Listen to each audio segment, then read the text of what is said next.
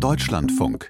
Sport am Morgen. Es war eine beeindruckende Serie, die Borussia Dortmund in diesem Jahr bisher auf dem Fußballplatz gezeigt hat. Jedes Spiel gewonnen und das teilweise auch sehr dominant. Gestern Abend aber in der Champions League ist diese Serie gerissen. Christian von Stülpnagel aus unserer Sportredaktion. War diese 0 zu 2 Niederlage gegen Chelsea verdient? Also von einer verdienten Niederlage zu sprechen, ist sicherlich etwas zu hart. Denn eigentlich haben die Dortmunder ein ganz gutes Spiel gezeigt, hatten aber vor allem Probleme in der Chancenverwertung. Vor allem in der zweiten Halbzeit, da standen sie dann doch ein paar Mal am Abseits, als sie gut vor das Tor gekommen sind.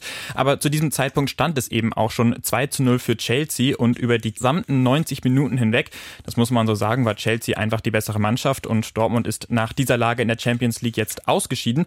Denn das Hinspiel in Dortmund hatte der BVB ja in Anführungszeichen Anführungsstrichen nur 1 zu 0 gewonnen.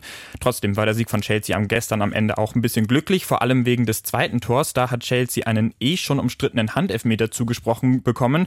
Den hat Chelsea-Stürmer Kai Havertz dann an den Pfosten gesetzt. Doch nach Videobeweis wurde der Strafstoß wiederholt, weil zu viele BVB-Spieler zu früh im Strafraum waren. Und diesmal hat Havertz dann getroffen, eine Entscheidung, die Dortmunds Trainer Edin Terzic nur bedingt nachvollziehen konnte. Uns wurde dann erklärt, dass wenn der Elfmeter reingegangen wäre, er auch wiederholt worden wäre, weil der Chelsea-Spieler auch drin reingelaufen ist. Bei dieser Atmosphäre wäre ich sehr gespannt gewesen, ob das wirklich so stattgefunden hätte. Ja, und auch Emre Can vom BFB war mit der Leistung des Schiedsrichters nur bedingt zufrieden. Sein Fazit nach dem Spiel lautet folgendermaßen. Ich finde, wir haben trotzdem ordentliches Spiel heute gemacht. Ich bin stolz, ein Teil dieser Mannschaft zu sein. Äh, wir müssen uns hier irgendwie nicht schämen, weil wir haben uns nicht blamiert und äh, ich sage auch so, am Ende auch unverdient, auch wegen dem Schiedsrichter heute verloren.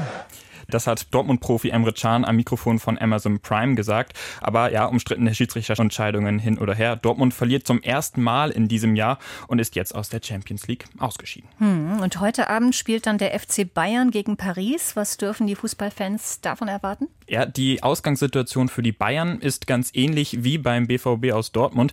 Die Bayern haben das Hinspiel gegen Paris mit 1 zu 0 gewonnen, aber in Paris spielen eben auch Stars wie Lionel Messi, vor denen Bayern-Trainer Julian Nagelsmann warnt.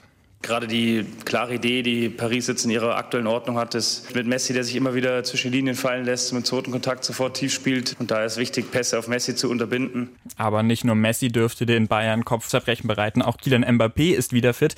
Der kam im Hinspiel aus einer Verletzungspause, kann jetzt aber wieder aus den Vollen schöpfen und wird die Bayern sicherlich vor Probleme schätzen. Ich sage mal so, die Bayern müssen eigentlich schon ihr bestes Spiel zeigen, um wirklich weiterzukommen gegen Paris heute Abend. Ja, und dann haben wir heute den Internationalen Weltfrauentag. Zeit, einmal auf die Lage der Frauen im internationalen Sport zu schauen. Dass auch Frauen Sport machen sollen, Sport machen, sollte ja eigentlich selbstverständlich sein. Ist es das denn? Ja, bei uns in Deutschland ja mittlerweile schon, auch wenn es noch gar nicht so lange der Fall ist. Wenn wir mal zurückblicken, bis 1970 war Frauenfußball zum Beispiel vom DFB offiziell verboten. Mittlerweile, wenn wir uns angucken, im vergangenen Jahr, da hat die Frauennationalmannschaft ja größere Begeisterung ausgelöst als die Nationalmannschaft der Männer. Aber in vielen anderen Ländern ist die Lage für Frauen immer noch sehr schlecht im Sport. Im Iran hat es zum Beispiel vor einigen Monaten jetzt erste Tests gegeben, ob Frauen nicht in ein Fußballstadion gehen sollen dürfen.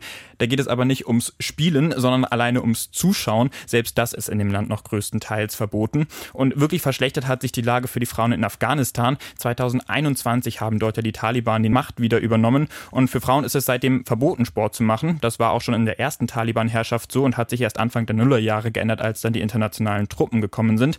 Damals hat auch Freeba Rizayi angefangen, Judo zu machen und 2004 war sie die erste afghanische Frau bei Olympischen Spielen.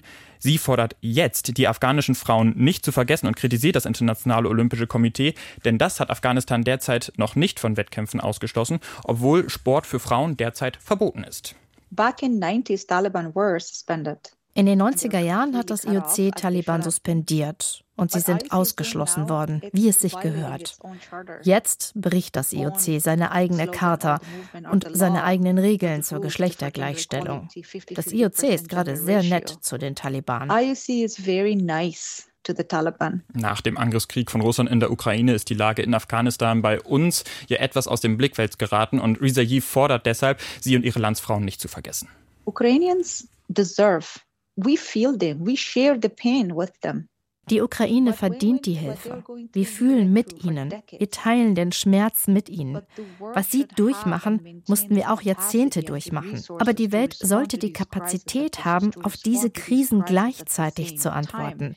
Denn es geht um Menschenrechte. Und da gibt es keine Hierarchie. Das hat Risa hier in unserem Podcast Players gesagt, den Podcast über Menschen, die den Sport verändern wollen. Den findet man unter anderem in der DLF Audiothek oder überall sonst, wo man Podcast findet. Risa ist mittlerweile ein Vorbild für viele Frauen in Afghanistan und war lange Zeit auch so etwas wie ein Idol und ein Symbol für die Fortschritte, die in dem Land gemacht wurden. Aber ihre Geschichte zeigt auch, es gibt noch viele Länder, in denen es mit der Gleichberechtigung von Frauen im Sport noch sehr große Probleme gibt.